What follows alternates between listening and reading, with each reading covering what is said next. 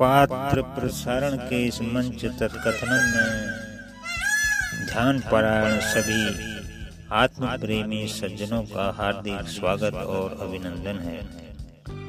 सज्जनों, ध्यान इस विषय के कई बिंदुओं को लेकर हमारी चर्चा पिछले दो एपिसोडों से जारी है। अब तक हमने जिन बिंदुओं पर चर्चा की आशा है आपने उनका मनन किया होगा। और जिनमें से ध्यान क्या है ध्यान का फल क्या है ध्यान कि, किसे कहते हैं? इतनी चर्चा पहले एपिसोड में हुई थी और फिर ध्यान कितने प्रकार का है ध्यान क्यों करें? तथा ध्यान कैसे करें? इतनी चर्चा दूसरे एपिसोड में हुई। कुल मिला के छह बिंदुओं पर हमने बात बात की। अब ध्यान विषय शेष कुछ बिंदुओं पर चर्चा आज के तीसरे और अंतिम एपिसोड में होगी, जिनमें ध्यान कहाँ करें, ध्यान कब करें, ध्यान किसका करें ध्यान कितना करें और ध्यान कब तक करें? ये बिंदु शामिल हैं। इसी के साथ ध्यान विषयक ये तीन एपिसोडों की श्रृंखला आज संपूर्ण हो जाएगी। तो आइए आज के पहले बिंदु को लेते हैं। ध्यान कहाँ करें? जब बात आती है ध्यान कहाँ करें तो दो बातें पहले उठती हैं। कि शरीर के किस बिंदु पर ध्यान करें? या फिर किस मानसिक आकार प्रकार का ध्यान करें? या क्या कोई बाह्य बिंदु या आकृति पर भी ध्यान कर सकते हैं? और दूसरी बात है कि ध्यान कहाँ बैठकर या लेटकर या फिर क्या चलते हुए भी ध्यान कर सकते हैं? तो सज्जनों, ध्यान के लिए हमारे शरीर के भीतर भी कई बिंदु हैं और बाहर भी हम ध्यान के लिए कोई आकृति या चित्र ले सकते हैं। बहुत सारे विकल्प मन को केंद्रित करने के लिए हैं। यहाँ पर प्रारंभिक अवस्था के लिए यदि हम कहें तो दो बातें होती हैं। पहला, ध्यान के अवलंबन के लिए शरीर के बाहर कोई बिंदु या आकृति हो तो ज़्यादा अच्छा है, क्योंकि शुरुआत में मन के अंदर या शरीर में किसी बिंदु पर ध्यान केंद्रित करने से मनोराज्य की बाधा बड़ी प्रबल हो जाती है और नाना विकल्पों को जन्म देती है। दूसरे बाह्य ध्यान में नेत्र पूरी तरह खुले भी न हो अर्ध नीलमित या आधे नेत्र खुले हों, क्योंकि पूरे नेत्र खुले होने से चेतना शक्ति का व्यर्थ ही अपव्यय होता है। और ध्यान के लिए मन को केंद्रित करने में कठिनाई होती है। अब आती है बात कि ध्यान कहाँ बैठकर करें? तो इस विषय में प्रारंभिक अवस्था में तो ध्यान बैठकर किसी शांत हवादार और शोर मुक्त स्थान में करना चाहिए। और 15-20 मिनट से 25-30 मिनट तक करना चाहिए। फिर धीरे धीरे समय बोध कम होने पर ध्यान की अवधि स्वतः ही 10-15 मिनट बढ़ती जाती है। और जब एक घंटा या डेढ़ घंटा सुबह। और इतना ही शाम को हो जाए तो पर्याप्त समझना चाहिए। ध्यान का अभ्यास जब धीरे धीरे प्रगाढ़ होने लगता है तो फिर हम अपने अतिरिक्त समय, जैसे लेटते हुए, सोते हुए, चलते हुए भी ध्यान वृत्ति का स्मरण करते हुए अपनी चेतना को अखंड स्मृति से जोड़ने लगते हैं। ऐसी अवस्था में ध्यान हमारी वृत्ति बन जाती है और हम बिना किसी वाह्य अवलंबन के भी केवल अपने साथ स्थिर और स्वस्थ अनुभव करने लगते हैं। और हमें ध्यान के लिए किसी विशेष जगह, विशेष की अनिवार्यता भी अनुभव नहीं होती।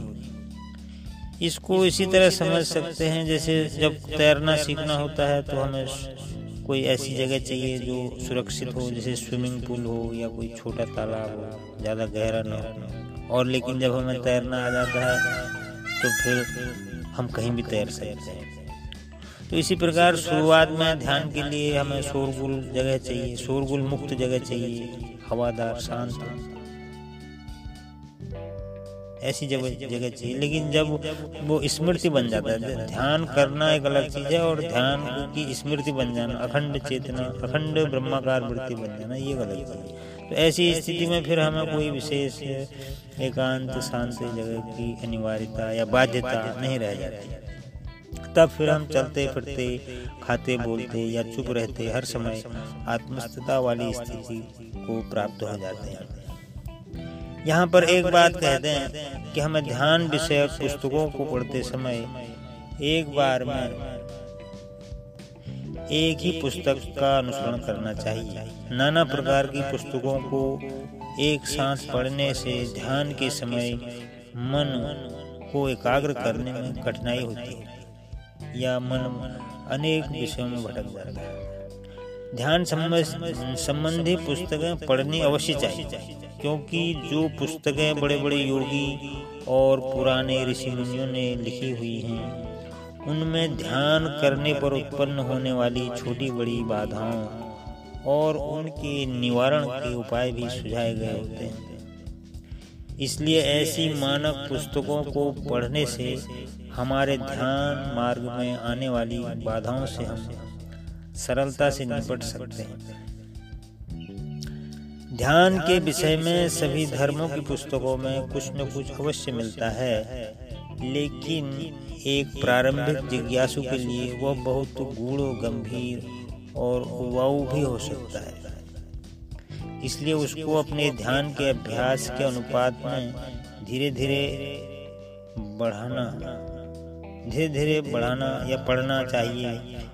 जैसे जैसे हमारा ध्यान बढ़ता जाए, ध्यान का समय बढ़ता जाए, उसी अनुपात में हमें उस उन शास्त्र उन साहित्य का एवं पुस्तकों का अध्ययन भी बढ़ाना चाहिए।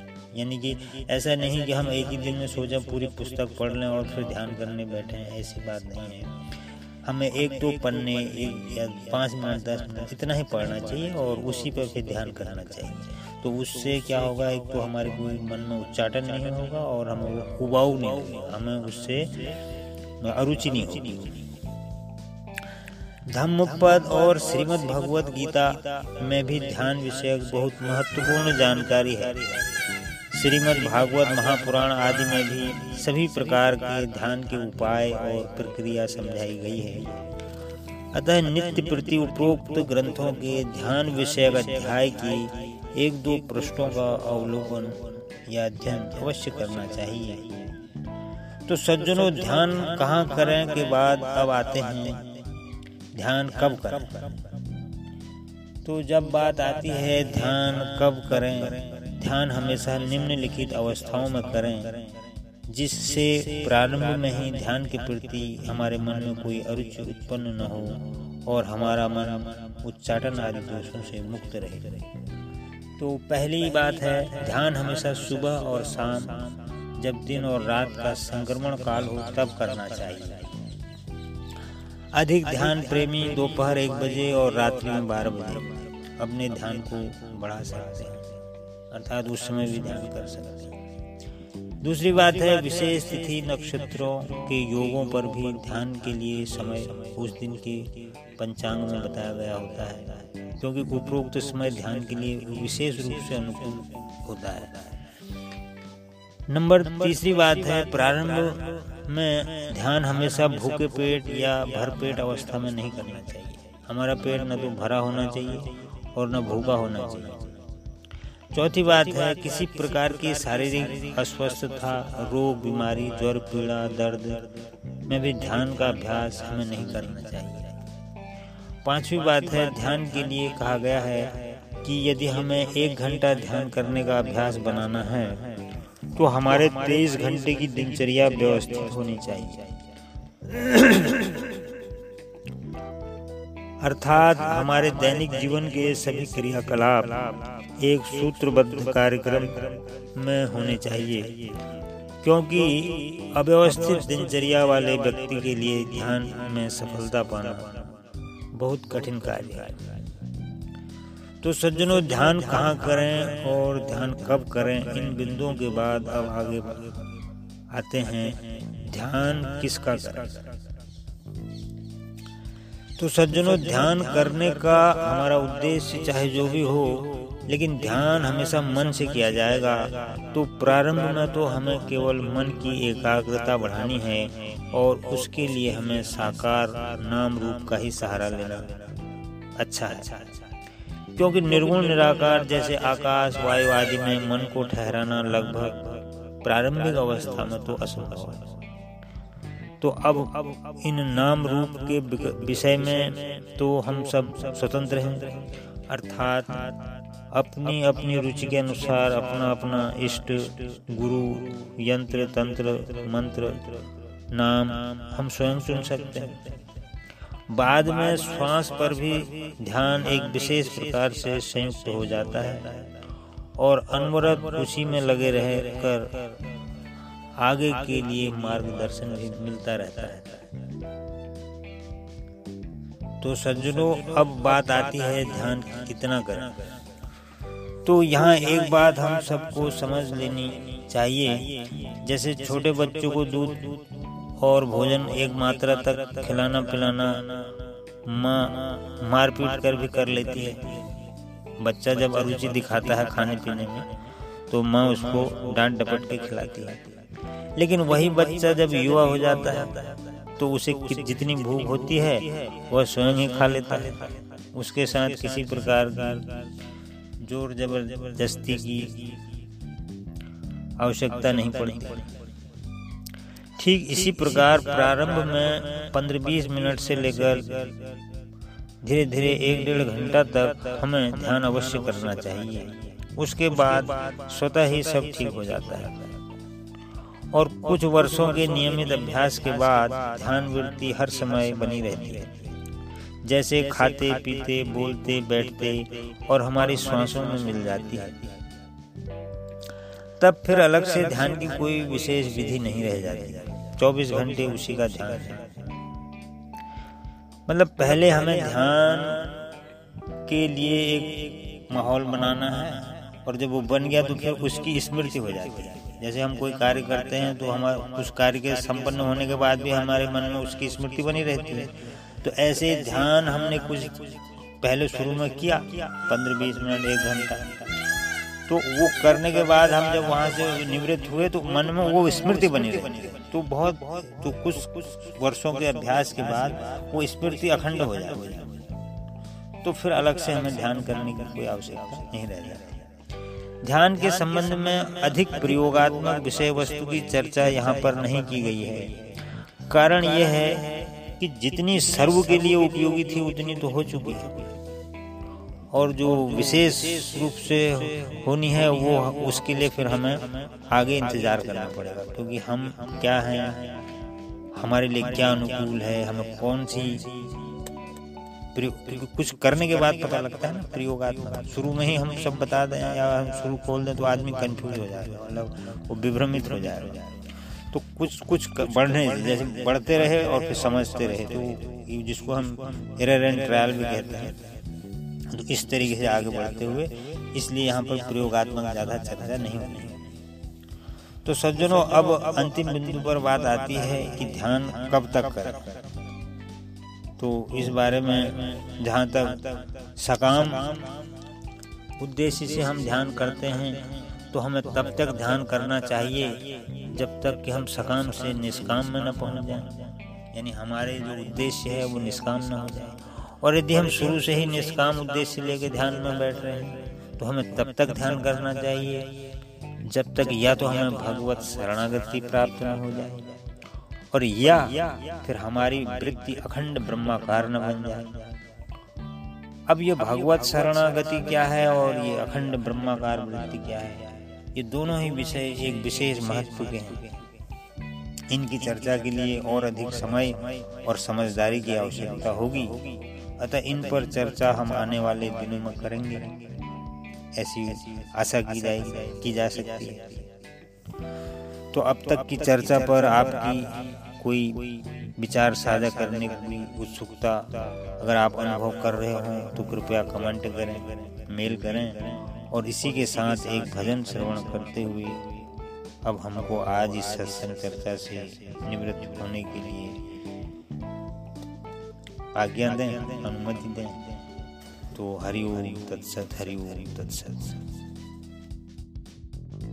हरिओम, तत्सत का अर्थ है, हरिओम ही सच्चा है। सत्य ही ईश्वर है। और यही है, सबसे बड़ा संतोष धन।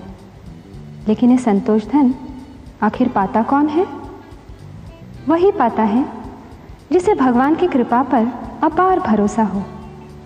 जो व्यक्ति अपने को पूरी तरह भगवान की कृपा पर छोड़ देता है, उसे फिर किसी धन की आवश्यकता नहीं होती। ऐसे समर्पित भक्त का सबसे बड़ा धन है राम का नाम। भक्त शिरोमणि मीराबाई के मन में भी उस राम रतन धन के लिए ऐसी चमक समा गई थी कि उसके दुख के अंधेरे न जाने कहाँ विलीन हो गए थे। बस मीरा थी और उसके साथ था उसका राम रतन धन। ऐसा धन जिसे न कोई लूट सकता है न कोई मिटा सकता है।